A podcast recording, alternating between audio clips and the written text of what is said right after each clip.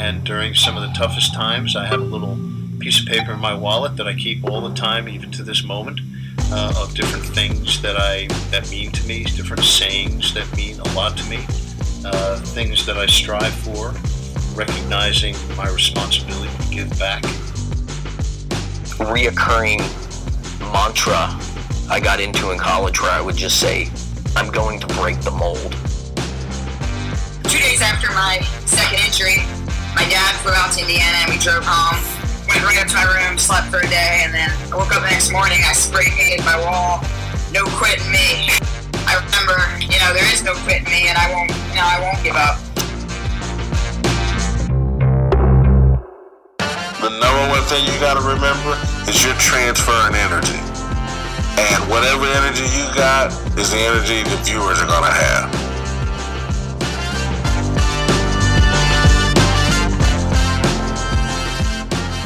You are listening to Intentional Performers with Brian Levinson, where we talk with experts of craft about their journey and what they have intentionally done to be their best self.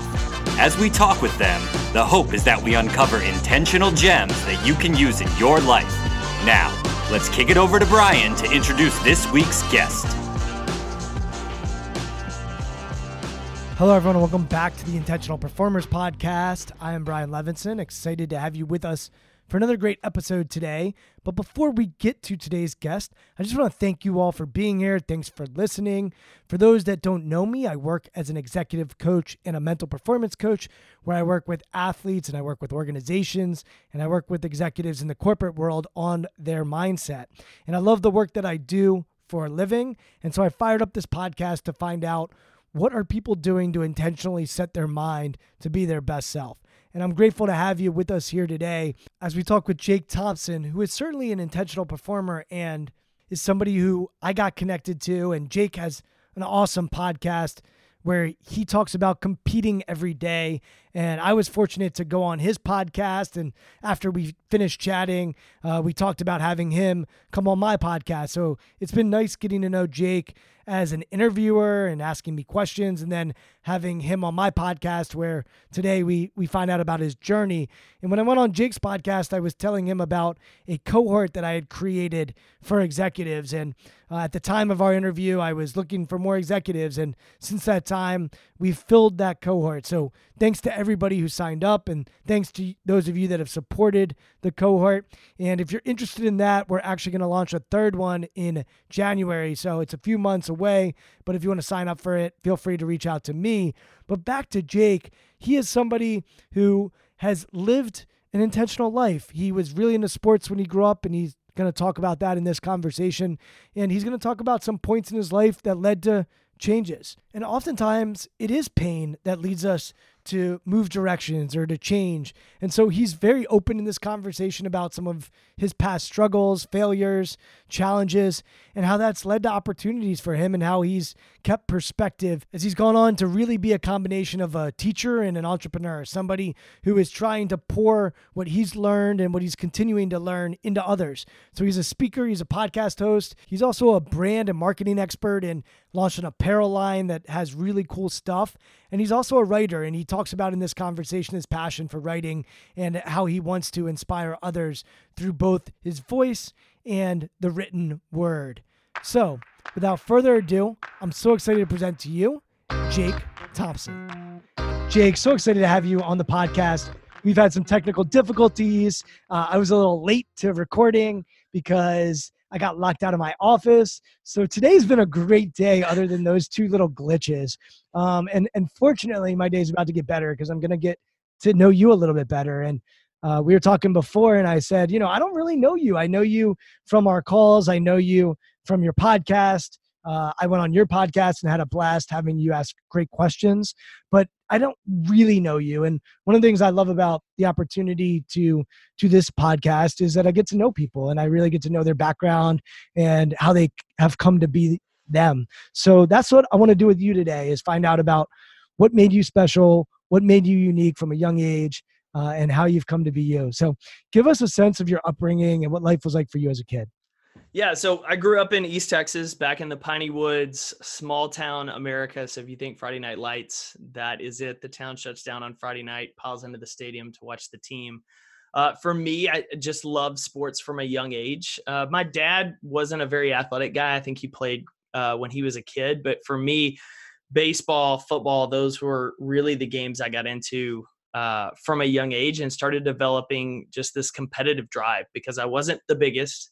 Um, I was held back. Uh, so going into Pee Wee football, as the guy that was having to cut weight the like the day before games to play because I was tall and skinny, but not very muscular. Um, and so I just was very fortunate that my coaches were adamant about the idea of knowing where everyone was, being the smartest guy on the field, studying defensive, studying plays, and that working hard would allow me to play. Um, and so I think that paired really well with my stubbornness to just be like, I love this game. I want to play this game. And to be honest with you, it was probably a lack of self awareness to a degree of that. I didn't realize that I wasn't going to ever grow into six four. Uh, even in high school, when you're 5'10, 5'11, 140 pounds, you're still like, I'm going to be the baddest dude on the field. Like, you just have this mindset that probably doesn't match your physicality, but uh, you just carry it that you want to play and, and that's what you want to do. And for me, it was actually pretty interesting that it wasn't until really the last couple years I started to see growing up. I had a very much a growth mindset when it came to sports. I always knew like I could get better, I could get stronger, I could get faster to a degree. And in school, school was really easy for me. Like academics, I was raised by a teacher. My grandmother was a teacher. Uh, so, mom or dad was a teacher. Uh, mom was a teacher. Uh, dad was an entrepreneur. Uh, dad's mom was a teacher. In fact, his brother and, and sister-in-law are all teachers. So like, there's a huge family of teachers uh, that are there. And so school was really easy because I was taught probably earlier. I was taught to read a little bit earlier. I was doing stuff at home. So when I got into the classroom, it came very easily. And so because of that, I shied away from certain classes. Like I had to take AP classes for college, but there were certain teachers I didn't want to take because I knew they were hard and there was a chance I was going to get a B or a C. And well, that would threaten, you know, my ranking in the class or that would threaten how I was perceived as smart or not. Whereas on the football field, it was completely different. Like my coaches would challenge me knowing there was a kid behind me that had a rocket arm and there was a guy ahead of me that was bigger built, more traditional style quarterback. And so they would say things and put me in positions to compete knowing that I would step up in those arenas. And then I had a very fixed mindset on the school side that I I wouldn't really want to push those boundaries. And I saw that really later on in college. You start to see it because college kicked my tail my freshman year. I had to study. And I was getting B's and C's like for the first time in my life. And I didn't like it. And at the same time, you know, you're struggling with this idea, like a lot of probably listeners that grew up playing sports, you're not playing sports anymore. You know, I, I hurt my shoulder the summer before my freshman year of college, never ended up playing after high school. And so I had this giant loss of identity and something that I was very much in love with, wanted to do, paired with struggling in an area that I usually always did really well in. And I just remember like college already is a transition period for all of us of just being adults and on our own and then dealing with that uh, I remember my sophomore, junior year just being kind of a cluster mentally, um, just not there. And looking, honestly, from everything from alcohol to girls to you name it, just trying to fill the void of like, who am I? Where can I put myself on a status list? And then not having a competitive outlet. Like, you don't have that once you quit playing sports. And intramurals, as we know, is not that fill. Um, and so for me, it was kind of that period that really continued uh, really my senior year of college, I started working at a sports representation agency. I was interning for one of the agents. I started to get a little bit of that fire back being in, in a sales recruiting position. Uh, but after two to three years in that space, I realized the guy I was working for wasn't who I wanted to become. Uh, and that I didn't like to see how the hot dog was made in terms of the sports business because I loved football. Like it was my first love, it was my worst breakup getting into seeing a lot of the the business side of it, you fall fall out of love with it. You can very easily if you're on the wrong in the wrong places. And so, I got out of that, um, and I just I laugh. I remember the breaking point for me was I was in grad school. I just quit the agency. I went through a really nasty breakup with my ex, girlfriend of college. My roommate went through a nasty breakup with his girlfriend same time. So we kind of had each other to lean on during that, but we would just drink. Uh, and he came home one night. This is actually really funny. I'm to admit, he came home one night and I'm sitting on our coffee table playing Guitar Hero, probably drunk, uh, with uh, sunglasses on at 10 o'clock at night on a Wednesday. And he laughs and sits down and, and is like, I'm to play with you tonight. Tomorrow we got to fix whatever's going on with us. Mm. And so he and I at that time started just kind of evaluating what have we been doing, what's not working, what can we do better. And for me, it was realizing I'd put so much into competition, so much into sports that I just hadn't really figured out who I was outside of that. And when I really started reframing competition and looking at what makes you great in sports, like it's not talent factors in at the pro level talent factors in there's no question but when you're a receiver like you don't really care what the DB is doing. You're going to run your route as hard as you can. You're going to make the best cut. You're going to catch the ball. Like that's all 100% on you. If you show up in off-season workouts and train your tail off, like that is 100% on you. As the quote says, like talent and genes don't get you up at six in the morning to hit the gym before work. Like that is a choice. And I started looking at all that and saying, you know, all the things that I knew made me really good at sports that if I worked hard and put in the effort and showed up and outsmarted guys, like that's actually what I need to be doing in life. It's not this idea that I'm going to get lucky break one day or that success is just guaranteed to happen because of who I think I am. You've got to put in the work for it. And so when I started to have that realization, things started to change in my life because I became much more intentional about my actions as well as I could start almost getting that competitive fire back uh, with myself and just start pushing forward. And so it, it's really an interesting journey of like growing up wanting to outwork, outsmart everyone else to really now having the mindset of yesterday, here's where I dropped the ball. Here's where I fell a little bit short. How can I be better today?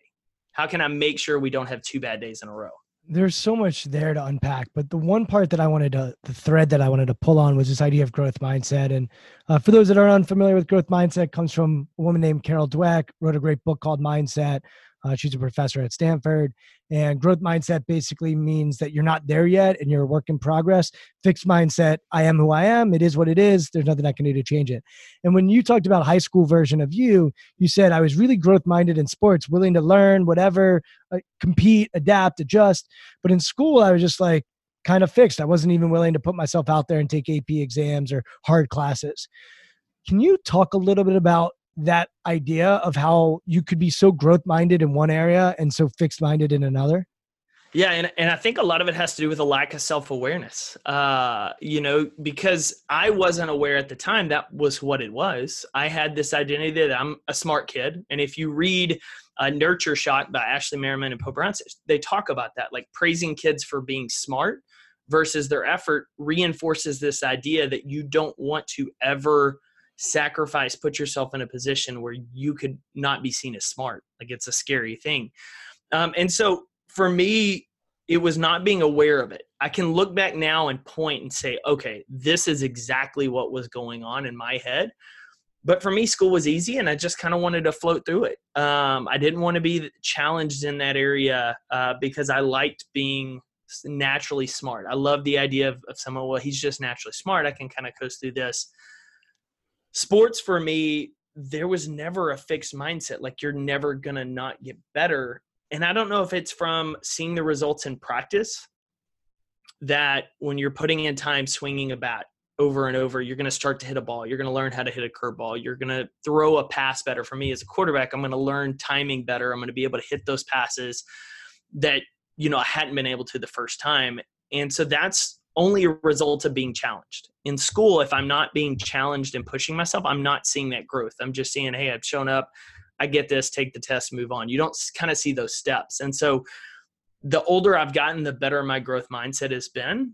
But the more I've also been aware of how many people still have that fixed mindset that, like you said, I am who I am. Failure and adversity is something to run from at all cost versus failure and adversity sucks, but man, it's an opportunity and there is always something to learn from it and build on if you have the right mindset. What I love about your story is I think it's many people's truths. And I do a lot of assessment testing and use personality assessments. And the one thing when you take a personality assessment, if you've ever taken any Myers Briggs, the DISC, uh, I use something called the Hogan. I created one. The challenge is most of us will say, well, it depends, right? Like it depends. What are we talking about here? And one of the challenges that I have with growth mindset and fixed mindset or with grit or whatever we want to talk about is well, it really depends. Like I could be gritty as all hell in sports, but when it comes to school, maybe not. And so purpose is such a massive piece of the equation. Like, why am I doing what I'm doing? Simon Sinek's work on on finding your why, um, but purpose and the reason why we do something is a part of the dialogue and the conversation. And just hearing your story about being both growth and fixed at the same time in your life, just depending on what activity you were doing, is a great reminder to all of us because I think we have a tendency to label, especially our youth, and say, well, you're just this way or you're that way. And first of all, they're not finished products. None of us are. And then second of all, when we label someone something, we're missing some other part of their genius and there might be some other part of them that that's helpful for and so, with high school kids, especially, I remember I worked with a high school basketball team, and a kid came into the gym one day with a shirt that said "Lazy but Talented." And it was by Nike. Nike Nike made a shirt called "Lazy" that said "Lazy oh. but Talented." It's unbelievable. And I looked at the kid, and I was like, "All right, coach isn't here yet. You're wearing that shirt. You're like the 11th guy on the team. Nice guy. I love the kid." But you're trying to crack the rotation. You're talented and he's going to walk in and see that. What do you think he's going to think? So he goes back, he changes shirt. Next day he comes back. He's like, Hey, Brian, I traded the shirt for something else. But what that story reminded me of is when I was his age and I was 17 years old, the cool kids in high school were lazy but talented. Yeah. The kids that were getting straight A's, I thought they were cool as long as they weren't trying hard. The quarterback or the point guard or whoever it might be, the pitcher, like if they didn't have to work hard and they were good, that was it. And what I came to realize is the real world fires lazy but talented. So, you know, at some point, if you're part of a team or an organization, we see this in the NBA now, whereas 30 years ago, lazy but talented, you could still get away with it. Now those guys go undrafted. Like they, there's literally a guy, I won't mention his name, uh, you know, a really talented basketball player this last draft. And I watch a lot of college basketball. I was like, how is this guy not getting drafted? I will guarantee you it's because he's lazy but talented. And he still may play in the NBA because he's so talented. Maybe he'll change his ways. But uh, your story reminded me of that. So, and, and well, when it, it's fascinating, yeah. you said that, I, I just want to hit on because we get caught, especially in high school and even as we get older in social circles, not to stand out. Like, you don't want to look like you're trying to do better and stand out because then you're you're labeled negatively in school. Like if you're the kid that's studying hard, working hard, that's not cool, kids. Like we want to be back here in the in the socially accepted circle, and and it even happens as adults, which is weird. Like you have the coworker that's busting their tail and and showing up and doing great work. The other coworkers kind of resent of like, hey, you you don't need to be trying as hard. When in reality, like it's a disservice to yourself, your company, your team if you aren't showing up and doing your best and giving that great effort. For sure. And I've even thought about fear of success. So we talk about fear of failure a lot. Um, but I've run into clients who are afraid of success. Let's take the Golden State Warriors because everyone knows them. It's like, look what just happened to them. They were this team before with Curry and Klay Thompson and Draymond Green, and they're coming up and they're battling and they're playing this beautiful brand of basketball. Now they bring in Kevin Durant. Now they bring in DeMarcus Cousins. And what was fascinating with that team was the other thing you saw was Durant win two championships, but also not really seem fulfilled because of the he he didn't feel the pain in the process that those guys had to feel when they were bad. And so a this idea of like the process and the journey really being where fulfillment lies and true success lies. And then b for a lot of people when you are on top of that mountain now you got a target on your back. And you saw this with lebron james when he went to miami. It's like holy crap like now the bar is risen. And you know there, there comes responsibility and obligation with success that when people see it, sometimes they're afraid to tap into that because to your point, it's much easier for me to just go about my day. I don't get critiqued, I don't get criticized, the ego isn't affected, and I can just keep going. Yeah, it's it's interesting you say that uh, on the championship side because we talk a lot about about the importance of gratitude, especially when it comes to the process because you have the one of two results if you lack gratitude. You have the unfulfillment with the journey because you didn't enjoy the process, the overcome adversity, the chance uh, and the time spent to get to that point. So you're not able to really embrace and enjoy the journey. or on the flip side of it you get there but you use every person along the way as a pawn to help you succeed. So when you finally do succeed you're alone. And and that's huge in life because we see people in hollywood to sports to business at the pinnacle of their career of their industry and they're just not happy. They're either completely isolated or they just are so upset that they get to this point and are like this this is it like this is all that's left instead of man i enjoyed it. I brought people with me on the journey. I have all these people that i was able to impact and influence and help. As we talked about offline the importance of helping others succeed like that's what makes it so special it's so interesting. Happiness and the science of happiness has been studied, and they really hit on we're social beings. Like we're meant to be interacting with others, and the more social we are, the happier we are. Not necessarily extrovert or introvert, but having deep, meaningful relationships, self satisfaction, improvement, helping other people there is a science to all of that. So uh, really important stuff for everyone to understand because i've given talks with hundreds of people before and uh, i used to do a talk where i'd say hey who here wants to be happy? and everyone would raise their hand. So understanding what the links are to that are, are pretty important. Uh, but i want to go back to your story and uh, you said something about your your parents and that one was an entrepreneur and the other was a teacher. And so i'm curious what are the values that, that they passed down to you uh, from a young age? Yeah, so my mom was the teacher. She's still teaching first, second grade. Uh, she's got one more year before she retires. For for her, it was the idea of of always learning uh, and then encouraging. Like she was very big on encouraging effort and letting me know she was proud of me, and I could see her do it with other people. And so that was a really big one for me. Um, I laugh because my title here at Compete is Chief Encouragement Officer, but it, it's under the idea that our words have so much more power than we give them credit to. Um, and in today's world, we see so much negativity and, and hate and everything else spewed that there's a lot of power in positive words and, and not like false bravado, but just like, listen, I believe in you. And you know this as well. Like someone looks at you dead in the eye that you admire, that you look up to, you know, and just says, I believe you can do this. It's enriching, it's it's empowering more than anything. My dad has a chain of gas stations in East Texas uh, actually, interestingly enough, his dad was a contractor, had a contracting business, and my mom's dad was a cotton farmer in West Texas. So they were entrepreneurial as well. Uh, from my dad, what I learned really two things, I think. It's that you're never too big to do the dirty work. Um, owning a gas station, I've talked about this a few times, but the importance of clean bathrooms because any anybody that's ever been on a road trip like you stop at certain gas stations and you're like i'm not going in there. Like i'm about to die but i do not want to go in there. And so my dad was always adamant about clean bathrooms and it didn't matter if we had a tiny store or one of his nicer larger ones and he would not hold back from cleaning it or making me clean it or you know making sure the gas pumps were nice and clean it wasn't grimy because he knew little things mattered and if his team saw him if his employees that you know, gas station a lot of them are making minimum wage just above minimum wage if they see the owner of the company out there willing to do all that work then it's not a big deal if he asks them to do it because they've seen that he's willing to get in there and get into the arena there with them um, and then the other part was just the importance of family. Uh, and i say that because like the one thing that inspired me with entrepreneurship and going that route was my dad never missed one of my sports games growing up. I think the only time he and my mom were ever gone is they had a trip, they'd won a trip to Austria and they were out of the country and they missed like one Pee Wee football game. But in my entire youth high school sports career, they were at every game, every Saturday.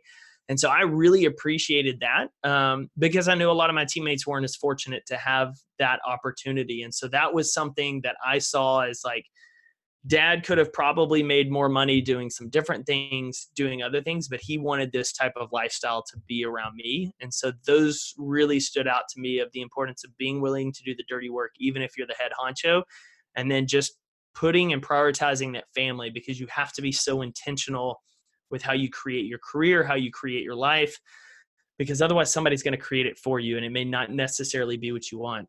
And how have you intentionally created your career yeah, so uh, part of it was unintentional. Uh, when I got out of the sports representation world at the end of 08, uh, economy was terrible. Uh, I had non-traditional work experience. I had an MBA, couldn't get a job. Um, I was applying everywhere. I mean, I couldn't even get like a part-time Best Buy holiday job. Uh, it was terrible. And so my background was marketing and branding started reaching out to anyone in my network that I'd built over the years and just said, Hey, I can do design. I can help you with website. Social media was still really new at that time, um, but was studying a ton from some of the leaders uh, like Shama Kabani, um, Chris Brogan, guys like that, and girls like that. And so I would get one client would just be like, Yeah, I need help with a website or with a design on a flyer. So I would do that and eventually get them to refer me on. And so I built a consulting business, um, had it really from 2009 to about 14. Um, but after a few years, I had this idea of starting Compete Every Day. I had the idea of really encouraging people with this mindset to compete against yourself and pursue greatness in every area of your life. And when I started it, it was mm, honestly just the brand message. I spent six to eight months tinkering before I ended up going into apparel initially. And the way I positioned it is I'm going to sell from a consulting standpoint, I'm going to sell just the bare minimum of hours and money I need to survive, uh, which was looking back, very poor planning on my part to not make more of a safety net uh, of finances. But I said, I'm just going to sell enough. And then I'm going to spend every other hour building compete with the idea of I'm single, I'm in my 20s. I'm going to build this sucker now before I have a family that once I have the family, I can start prioritizing time and things differently. What I learned is you start to develop habits. It's really hard to break those habits. And, and so I've been with my wife now uh, five years. We're about to be, uh, well, I've been married almost four years uh, coming up here in August. And when we first started dating, it was really a transition period for me of going from I can get up at five or six, hit the gym, and then I've got till midnight if I want to work on stuff. Well, now I don't necessarily have that. Now I've got to start prioritizing mornings and evenings when she's home, spending time with her. That really had to train me to be better about it. And her, obviously, on her end, to work to adapt to a little bit of of how I work. And sometimes my brain just does not work in the middle of the day. Sometimes it's 10 o'clock at night. I have an idea and I've got to get something out. And so now the way I've kind of structured our life is, really to offload as much as I can onto my team or to, to contractors, um, but really make the investment last year and this year to pivot our business to where we want. And that's honestly full time speaking and writing. Um, the apparel and kind of the main compete business becomes supplemental uh, to where that if I'm gone, you know, 100 nights a year, that's 200 I'm home uh, and we're comfortable financially. We're able to enjoy kind of time and travel together, which is where we want. And so it was just working through it. I think it's like any couple, any relationship, you're working through where you both want to be or what you see as ideal and say, okay, we can't do that right now, but can we in two years? Can we get to this point financially in two years? Can we get to this point from a time standpoint? And so that was kind of where we came to of this is really where I'm trying to go. Does this align with what you want? Cool, we're going to make sacrifices one year so that when year two, three, and beyond, we're set in the position we want when we've got a growing family and things like that. You said mom was a teacher, dad was an entrepreneur. Yep. How much of your job is a mixture of, of those two things? Daily, daily. Uh, I laugh. The the entrepreneur side of wearing you know multiple hats in the business, as, as you well know, and then the teaching side is is really what a speaker is. Um, keynote speaker, trainer. At the end of the day, you are a glorified teacher who's just trying to help people either learn a topic, a way of thinking, a new mindset um, in a way that appeals to them. And the beauty of what I love about speaking and especially working with companies and teams is you and I could go and present and we'll take Al, our friend Alan and, and, multiple other people stand on the stage and present. A lot of us, there's a lot of overlap in our messages and what we're talking about and the importance of different things. But for someone sitting in the audience, they may only resonate with you, and someone else may only resonate with me because of how we're telling our stories and how we're presenting it.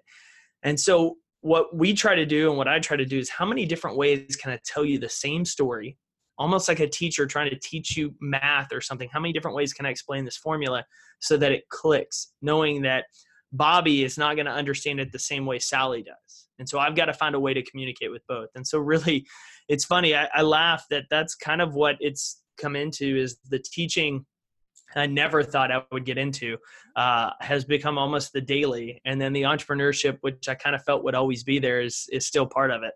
And do you have siblings? Nope, only child. And are you more like mom or more like dad? Forget the forget the title as far as teacher and entrepreneur. Just dad.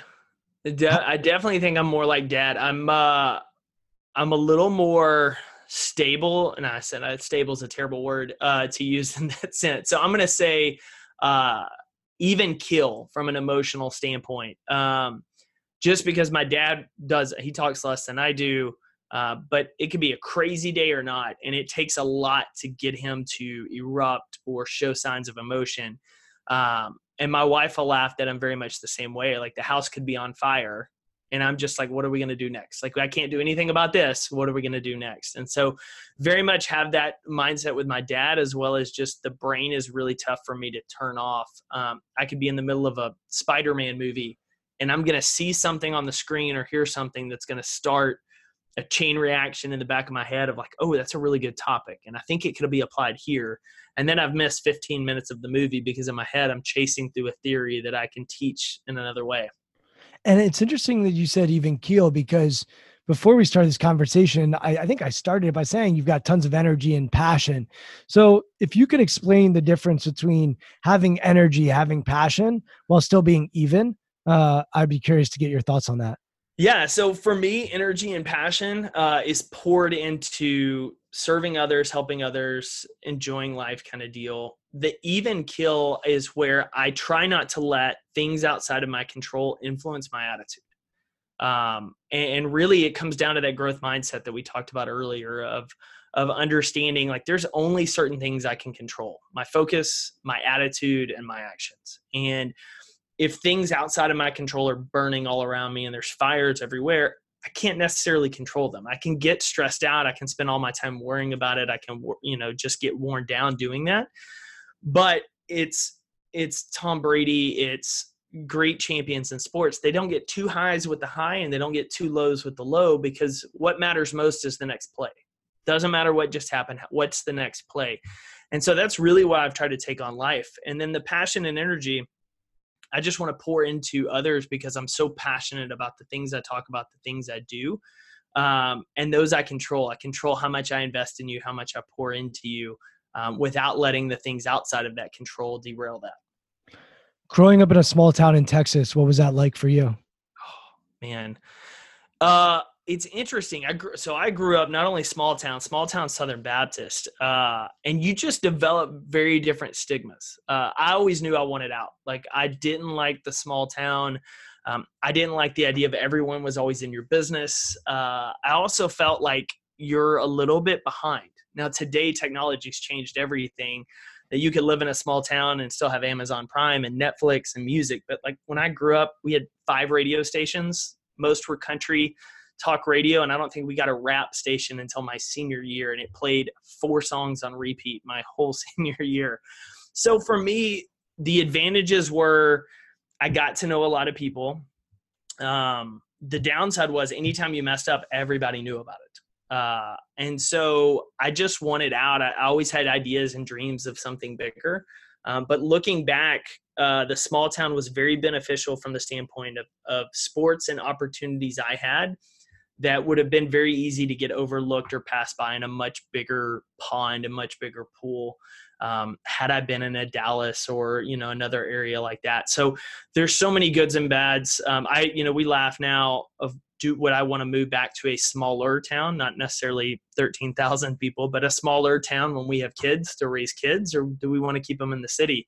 Because uh, my wife grew up in Oklahoma City, which is larger. It's still not major, major, but it's still a larger city and so there's there's benefits to that but you you know small town as well you can get away with murder practically as a kid sometimes and nobody knows about it and uh, you talked about some pain breaking up with your ex-girlfriend uh, having that night where you're playing guitar hero and being like what are we doing?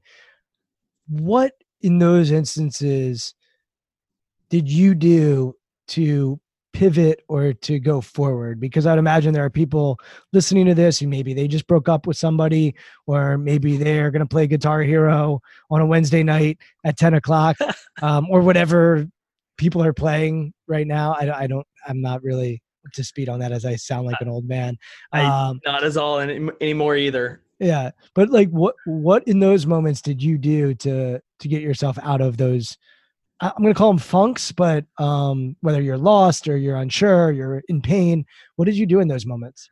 Yeah. So for me, a lot of it at that time was starting to surround myself with the right people of people I wanted to be like them and just the best advice I ever had was show up whether you want to be there or not. Like just physically be there whether it's a meeting, whether it's a networking event, whether it's a church service, wherever it is. Show up whether you want to be there or not. Um, because eventually with enough time showing up, you'll start to become who you want to be or who you were, who you, who you like to be in life. And so for me, the rock bottom uh, it was a buddy and I just looking at how do we change our habits? Like, how do we change the things we're doing all the time? Like, going out each night after grad school, probably not a good idea. Who can we start hanging out with more? Um, what can we start doing? What can we stop doing? Because sometimes we just get in these funks and then we stay in this negative loop, this negative cycle. And that can happen in the business sense. Like I had it in 2013. I bet the house or bet the farm almost on two events that cratered for us and I drove after one of them from LA to Vegas across the desert. And it was the most somber drive of my life because there's nothing between those two towns. And you're leaving a failure. And all you're thinking about is like, do I need to quit?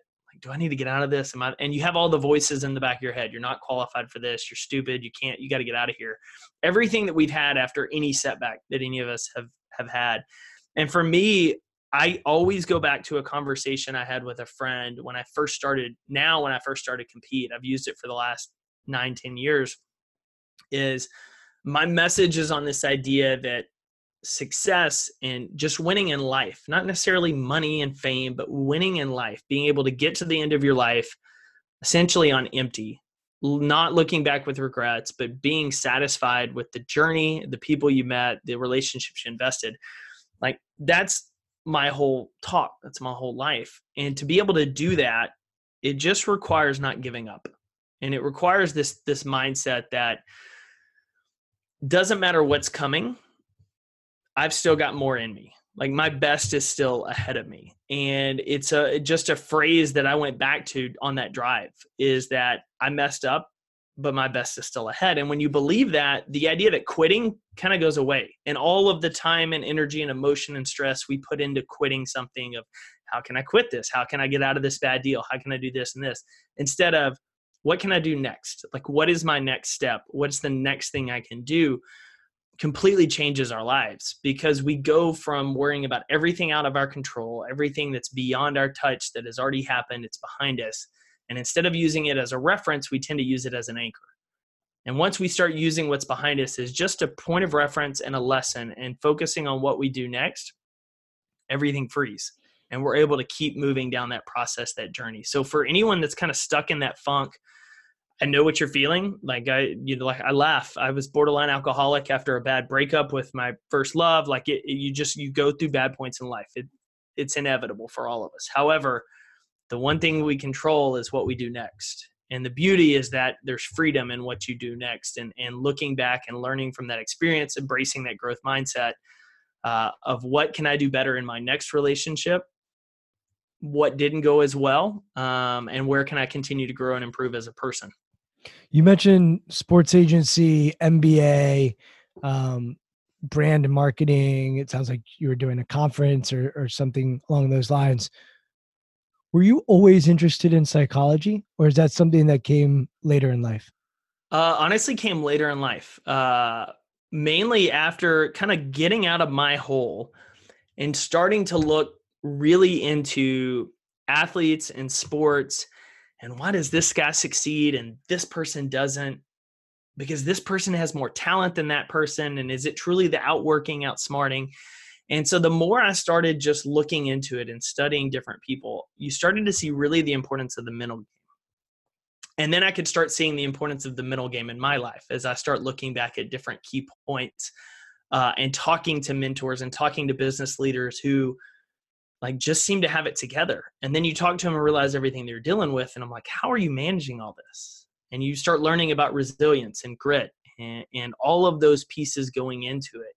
And so that's honestly the psychology has been really the last five to six years of diving more and more into studying it, studying growth mindset, studying resiliency, and and just how do we further equip ourselves? Because especially in today's age technology starting a business there's so many pathways to success that we didn't have 50 years ago 100 years ago. And what's really separating a lot of people are their ability to focus in on the right things, rebound from the wrong things or the setbacks, um, and just persevere, not get caught up in this idea of overnight success.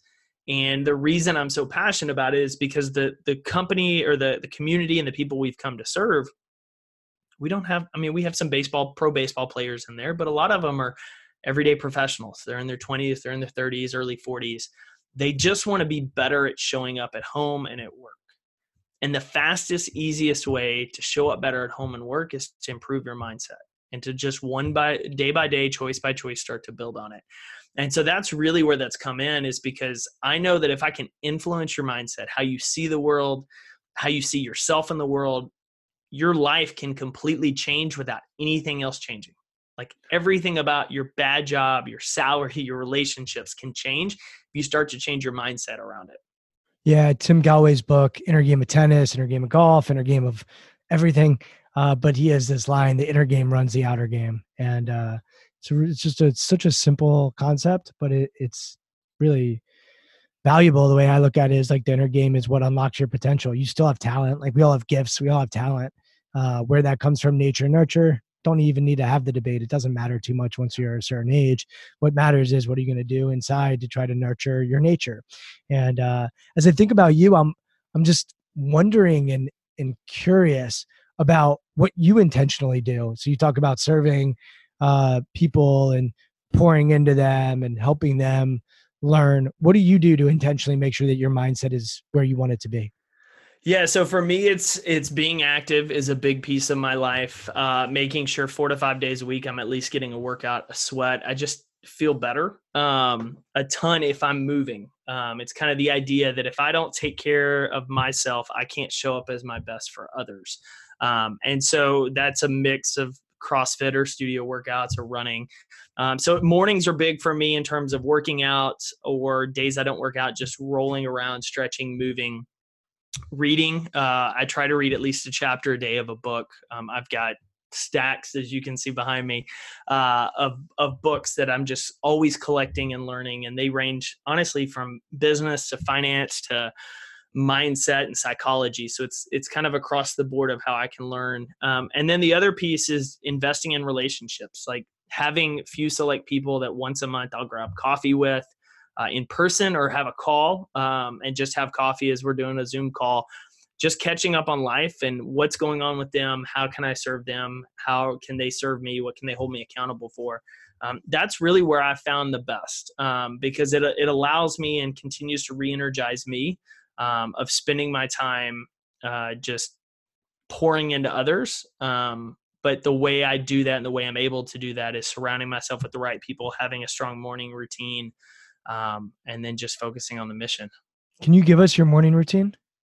Uh, yeah. So normally it's going to be up by six, uh, sometimes earlier if I'm going to catch a class, but it's up by six, rolling out uh, upstairs in my office or heading to the gym uh, to get a workout. Usually, when I'm driving there, um, I've gotten into a habit of listening to some positive affirmation tapes uh, just to the gym. When I get to the gym, I'll flip on a podcast during my warm up. Um, and then if I'm doing any kind of strength training, I'll listen to the podcast. And then when I do more high intensity, I'll flip it to music. Um, so that way I'm consuming positive content to start my day, learning, starting to expand my mind. I found I tend to retain more information if I'm active or right after I'm active, if I'm if I'm reading or learning then. Uh, then usually it's back to the house, um, helping around with the dogs while my wife heads into work, and then getting a cup of coffee and diving in. Uh, I break the traditional rules that say don't check your email or your social media. Uh, but what I normally try to do is go into my inbox and clean out stuff that I immediately see is unimportant spam, whatever, delete it so that later when I actually sit down with my email, it's the essentials that I can dive into. Um, and then when I was writing the book, and I've gotten back into the habit of it this week, is sitting down trying to write every morning. Like first thing, what's something short? It could be a paragraph, it could be a page, uh, but just writing something around these lessons, something I've read, something I'm seeing in TV. Uh, because I tend to find that the mornings I'll write something, my brain and, and creativity just continues to flow so much better throughout the day wherever else I'm going. So if I have a 7:30 a.m. meeting or coffee meeting, I make sure I'm up earlier to do some writing before I go to that. What time do you go to bed at night? It ranges usually between 10 and 11, uh, kind of depending on the night. Uh, my wife loves TV. Uh, I say that she loves to fall asleep with the TV on. Uh, so there's some nights that I'm like, I've got to go sleep on the couch because I just can't do the bright light. Um, and then other nights it's out and I've got like a sleep mask on, uh, like a crazy person, but it, it helps me knock out sometime before 11. So I'm getting a good six to seven hours. I was just curious because you said earlier that your mind doesn't really shut off. And so a lot of times when people have minds that are watching Spider Man and thinking about something, sleep can become uh, a challenge. It, you know, it is uh, the one thing that has helped. There's actually a couple things that have helped. Not being on social media right as I'm going to bed has been a big one. Um, second is having a notepad beside my bed. So if I think of something, just wake, get up, write it down really quick.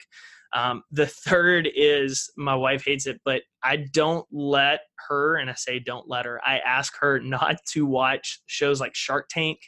Um, I can't even, I'm blanking on the other one, uh, one of the other ones, the Profit uh, show, but anything like that that's going to be a business related that I'm going to hear something and just brain start running.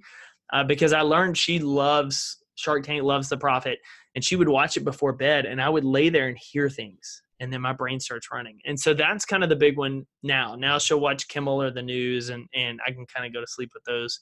Uh, but yeah, th- that is what I found really well. The other is just reading a chapter of a physical book. No Kindle, no iPad, no phone, but having a physical book. A couple of pages help me kind of relax and turn off before bed. And so usually I'll try to save that for a fiction book. Um, biography, something that's not a business psychology book that I'm going to want to take a lot of notes in, I'll try to read those before bed. You mentioned something about church earlier, and then you also said you grew up in a town that's very Southern Baptist. Uh, how does faith play a role in, in your life? Yeah, so I, I think my faith is a major contributor. I was one of those guys, grew up crazy strict, not quite Catholic strict, but Southern Baptist, pretty strict, narrow view of the world. Uh, that when I went to college, uh, had a very different perspective. Uh, faith was there, but more in talk than it was anything else. Um, I think kind of getting out of my rut after my breakup um, and starting to kind of discover what I truly believed um, from a faith standpoint about you know who created me, what I was created for. That has played a role um, in that as well as I'll be honest, like, you know, we talked a little bit offline about some of the other people you, have had on the show that have discussed it.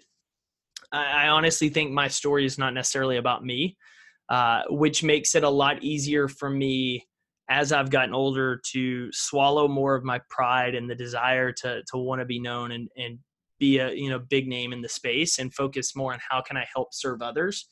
When I start to say, I was created to do something I was given certain gifts that here's where they help, here's where they help, uh, or they help others, here's where they serve and, and, are useful.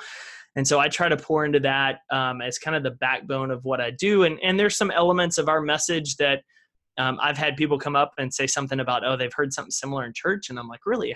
Let's have a conversation about what I said along those lines. But I can see it because my faith does inspire a lot of what I create um, just because I believe – my work and what I do is not necessarily about me. You mentioned writing a book and speaking. You also have your podcast. You have a, an apparel line. Uh, so, give everyone a little bit about how your mindset works in each of those, if they're similar, if they're different. But I'd love for you to just go into each one. So, when you're speaking, yeah. this is what I try to bring to speaking. When I'm writing, this is what I try to bring to writing. When I'm you know being creative with the design on the apparel. I might not be using the right words but that's how yeah. i'm thinking about it. No you know, yeah this, you're, you're right in line right in uh, line with all and, and podcast too. So i'm just curious like how do you how do you shift into each of those? And if you have any tools or any uh, systems or processes you mentioned writing in the morning and keeping yep. you know a little notepad next to your bed. So there's those types of things. I'm just curious to learn about your processes yeah, yeah. So it started just apparel. I thought I was going to build the next Nike, and then we got a few years into it and realized, you know, self-financing this wasn't the best route if that was what I wanted to go. But really, I sat down with my team in 2014, 2015, and said, "What do we do really well?" And everyone on the team agreed it's our brand and how you communicate the idea of competing every day. And I said, "Well, if that's what we do really well, if that's our best asset, we don't need to be just clothes. And so over the years, we started adding things. So the way kind of my processes work is it it used to be separate but it's one umbrella now which is why i think the brand is, has really picked up steam the last two years and that the core of what we try to do is help ambitious people stay motivated to reach their goals and their true potential like if i could sum it up when i go speak that's my goal but when i try to speak to companies and organizations it's how do you adopt what we call the five traits of a competitor how do you adopt grit growth mindset, gratitude, pursue greatness, and then help groom others. Like that's what we try to talk about. So, in an organizational sense, it really comes down to building grit, accountability, and encouraging or, or, giving your team processes and ways they can show up every day, regardless of how they feel, regardless of what drama is going outside the work, which really helps from a performance standpoint and helps rally the team. So that kind of fits that area. The podcast. Can I, can I pause you? Yeah. You said something that uh, got me thinking, which is ambition. You said we, you know, we want to work with ambitious people. I recently took an assessment and I scored like 84th percentile for ambition, and I was kind of surprised. I was like, oh, I, I didn't think that. And then I've told people that know me. I even said it to a client the other day, and they're like, yeah, dude, you didn't think you're gonna be high on that, but I'm I'm bringing that up to say, how do you do you do you try to help people that are maybe lower on that ambition? How do you think about ambition? How do you interpret it? Um what do you do with people that might not have ambition at the rate that that you do? Yeah so a lot of the way i look at ambition is if you have a desire to improve an area of your life if you have the desire to improve your health your career your relationships ultimately where you end up in life. And so because of that it can manifest itself in different ways. You have you know you want to health wise i'm not going to be your guy that's going to be a nutrition coach fitness coach. However i want to provide you motivation as well as people and content that can help you. Um, and the people that that really have the fixed mindset i would say in in all areas of life versus just one or two um, you want to have those conversations but it comes down to teaching and asking questions of asking why do you believe this? What could happen if you thought differently? Um, and trying to encourage them to see the world differently um, which is a lot of when I go talk at a conference and outside of a corporate space, you run into because there's some people that just don't care to show up as their best self. They're completely content. And to be honest, a lot of those people aren't my people. Um, it's it's kind of the same if you've read the book Fourth and Goal Every Day by Phil Savage about Alabama. Like Nick Saban has very strict physical requirements for the most part of every position, every player on the team. Like he, he has a certain flexibility, certain size he wants you if you're a tight end, if you're a running back. And they try to fit everybody in this box. And they have some outliers, but for the most part, you're in the box or you're not. For me, it's kind of the idea of I want people that have a desire to get better, to improve, that maybe don't know how or aren't held accountable to, versus the ones that just don't believe it and i'm happy to have a conversation with those who just are completely good with it. Um, but until they have something happen in their life or they're put into a position where they're motivated by what's happening to them to change it or they're afraid enough that they want to change it you can't really help them um, if that really makes sense which you want to be able to help everybody but the one thing i've i've learned over the years from a business and speaking standpoint is you're not necessarily meant to serve and help everyone. It's it's for those specific niches and areas where people are trying to grow and improve. You know what that just brought up for me? I was at a conference once and I used to always use this line, I can't take bring a horse to water that doesn't want to go. And that would be a line that I'd use uh, as far as the clients that I serve. And so this coach, I forgot what sport it was. It might have been rugby or I forget what sport it was. It doesn't really matter though. Uh, he got up there and he said, you know, I had I just became the national coach. I really struggled, and I came home and I saw my dad. And I said to my dad, I go, Dad, I can't bring a horse to water that doesn't want to go. And his dad turned to him and said, Yeah, but you can make them thirsty. And man, when he said that, I was like, Yeah, there's nothing wrong with me continuously still trying to make them thirsty. I still know the horses that I'm going to bring to water, but my job is not to judge them on when they're ready and when they're not ready to go for water. And I'll tell you, like, I worked with DC United, the, the Major League Soccer team in town, and I would go into the locker room, and there were definitely guys who weren't who didn't want to go to to go get water. And I would just try to make them thirsty. And it might have been through a workshop or it might be going by their locker and just having a conversation about a book that they're reading. Um, but I think as coaches, as teachers, as leaders, uh, our job isn't necessarily to just bring the horses to water that, that want to be there, but also the ones that don't, staying with them and making them thirsty. And I agree with you wholeheartedly. We can't serve everybody. Like I'm writing a book. I know probably you feel the same way. It's not going to be for everybody. And there's going to be some people that are not going to resonate with it. You give a presentation, you know, if you get a third of the room, you, like to me, they always break down into thirds, right? A third of the room's bought in because those guys are, those are the people that just want to learn. A third of the room's going to block you out because they're just not interested. And there's that middle third that you want to grab.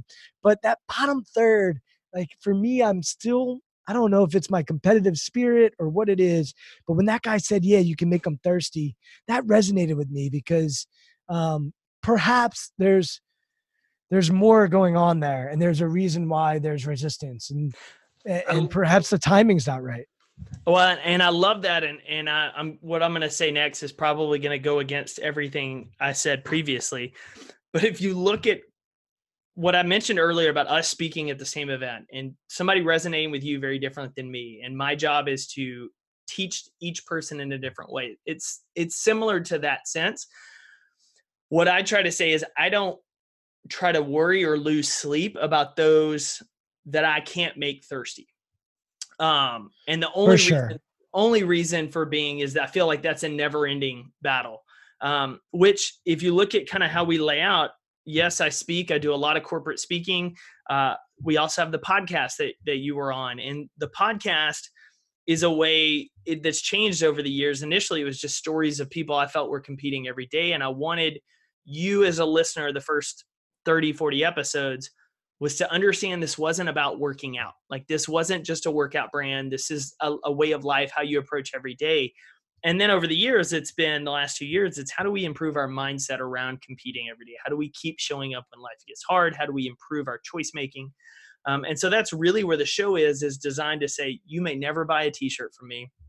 You may never be in a position to hire me to speak but i can get in your ear in this podcast and convince you why it's important that you need to compete every day for what you want um, and then the apparel, for me, the apparel is really the content creation of everything else. Because when you're thinking of t-shirts, you've got to come up with with catchy slogans and and we we've had some funny ones over the year play ons but for the most part they all have a purpose and they all have a, a reason for being what they are and so we've got a big release coming out uh, this summer and and one of the ones is forge your greatness and the the front says built not born and I, and what we'll do around it is I'll have some speaking points and video and a podcast, but it's all around the idea of get out of your head that certain people are just born great.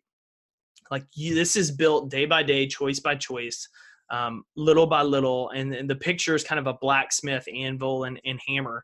Um, and so each of ours, the other one, another one of our shirts is called "Never Let a Hard Day Win." And so finding a way that no matter how bad the day sucks, take a step forward. And so the shirts really reinforce the content we're creating or some of the content that I'll write and see will inspire something on the shirt. And so they really flow together really well right now. Um, and then the coaching is, you know, I did it for a couple years one on one. Had a number of clients uh, that I really enjoyed the one on one, but as you know, it's it's really hard to scale that. Um, and so what we started this year is it's called the Arena. It's a small group coaching program. It's really inspired by the Theodore Roosevelt quote about the man in the arena. And so it, it's just a way for us that most people that are getting into it need help being held accountable to something. They've never had somebody that actually becomes that accountability partner. Um, and then just give them ways that they can be a better leader. Like, how can I show up better at home? How can I show up better at work? Um, and so that's really where we focus on each each week with kind of some content emails, and then each month. Um, and so they all flow in together really well. That just took eight years. I laugh to get to that point um, of saying, hey, listen, we want to equip you with the motivation and just the mindset you're going to need to have a winning life. Um, don't buy into what you think this winning life is supposed to be about Instagram followers or money. Like, ultimately, you want to get to the end of your life without sitting there with something in the tank or asking, what if I'd done better? Can you talk a little bit about the word compete and why that is at the forefront of it seems like everything that you do? Yeah. Uh, so the competition it, for me, it's compete is just a powerful word. Um, there's a word aretas. Um, you commonly see it arete um, today. A R E T E. Um, aretas is a conjugation of it that's from the book Top Dog. Um, and it talks about the Greeks use this word in reference to competition because the ancient Greeks believed that competition is what revealed your greatest self. Instead of what you think you're capable of, instead of how high you think your ceiling is, competition proves how much more you have in the tank. Um, and for me, the reason I'm so passionate about competition is twofold. One, there's not an instance in a competition setting where we don't discover how much more we have within us, whether we're running a race against someone, whether we're on a football field, whether we're doing something that we're like, oh, I didn't realize I had that in me. Like you've got a little bit more in you than you think you do. And so it's the idea of shattering those self limiting ceilings and beliefs. And then to compete is an active word. You can't do that from the sidelines. You can't do that from the stands. You have to be on the field in the arena of life taking action. And so that's why it's such an important word for us is because it is doing something actively. It's not watching, it's not talking about the people in the field, it's actually competing. And it's about proving to yourself how much more you have within you and are capable of than you give yourself credit for as I'm thinking about your past life in branding and marketing, I've spent time with brand experts and one of the interesting thing that becomes apparent is how important it is for them to go into people's motivations and their purpose and understand why they do what they do. And so I'm curious of how much of your branding experience is also relevant to your teaching entrepreneurial experience or your speaking or your writing. How much overlap is there from your previous life into your life now? Uh, you know, it's funny. A lot of the overlap has been in the entrepreneurial setting in terms of when I was on the agency side, uh, I was at a smaller boutique agency. Um, and so I taught myself at night graphic design, web design, knowing that if I needed to get a foot in the door, I needed to have some kind of nice collateral because we weren't, you know, the CAAs and the IMGs. And so I would teach myself that. And then having conversations with college kids you learn to have conversations and learn about them and ask questions and get to know people which is obviously aided in the coaching side of it now. And so you know i can look back at a lot of those pieces and see where at the time didn't realize i'd need it later on in life but looking back now i'm like oh those years i spent learning design and designing stuff or writing this and writing that and see exactly how it's played into what I'm doing now um, completely, uh, which is just the beauty of this idea of, you know, sharpening your sword, doing the work, forging yourself, regardless of whether you're in a position you want to be in in your career. Just finding ways to slowly improve your skill set, your offerings, knowing that someday it's going to come in handy. And it could be 10 to 15 years from now before you realize, like, that early work you did your first two to three to four years in a job that you didn't really love, but you started to get better at sales and asking questions and having conversations completely benefits you in a completely different role now. But it's because of that. So I'm going to ask you a little bit of a challenging question. Yeah. So hopefully we don't have high school version of Jake in this in this answer, and hopefully we'll have the today version of you. And that is, so you mentioned, you know, eight years later we're starting to figure out exactly what we need to do. You said sometimes it takes 10 to 15 years um, to realize like, oh, learning what I learned then is helpful. As you think about your next eight to 15 years, uh, A, what do you think you need to learn? And B, what's your vision for, for your company? Yeah. So what I need to learn is a continual growth of how to be a better communicator and a better teacher.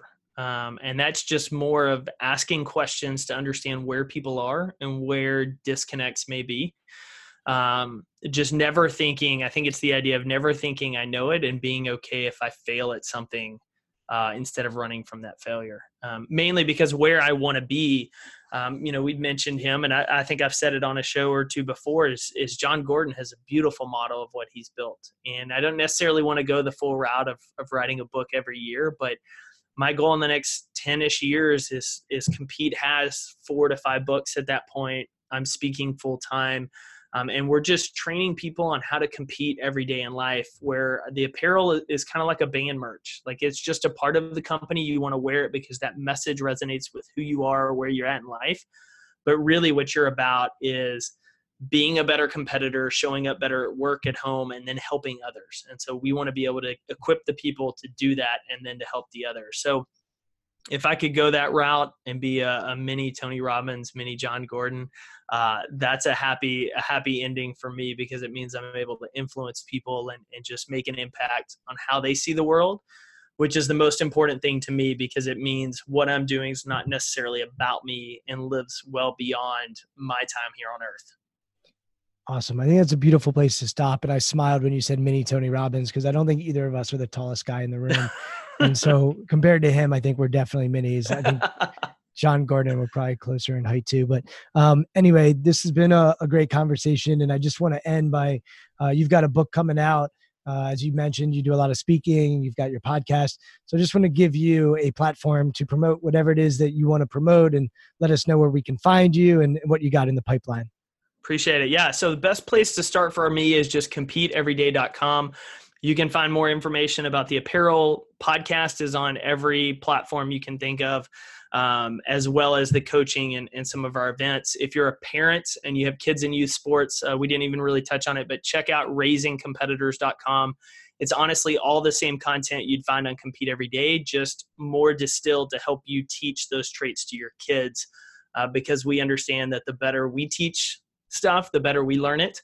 Uh, and it hopefully will help that next generation be a, a, solid group of competitors and leaders that make the kind of impacts that we hope to make, um, but we know that they can.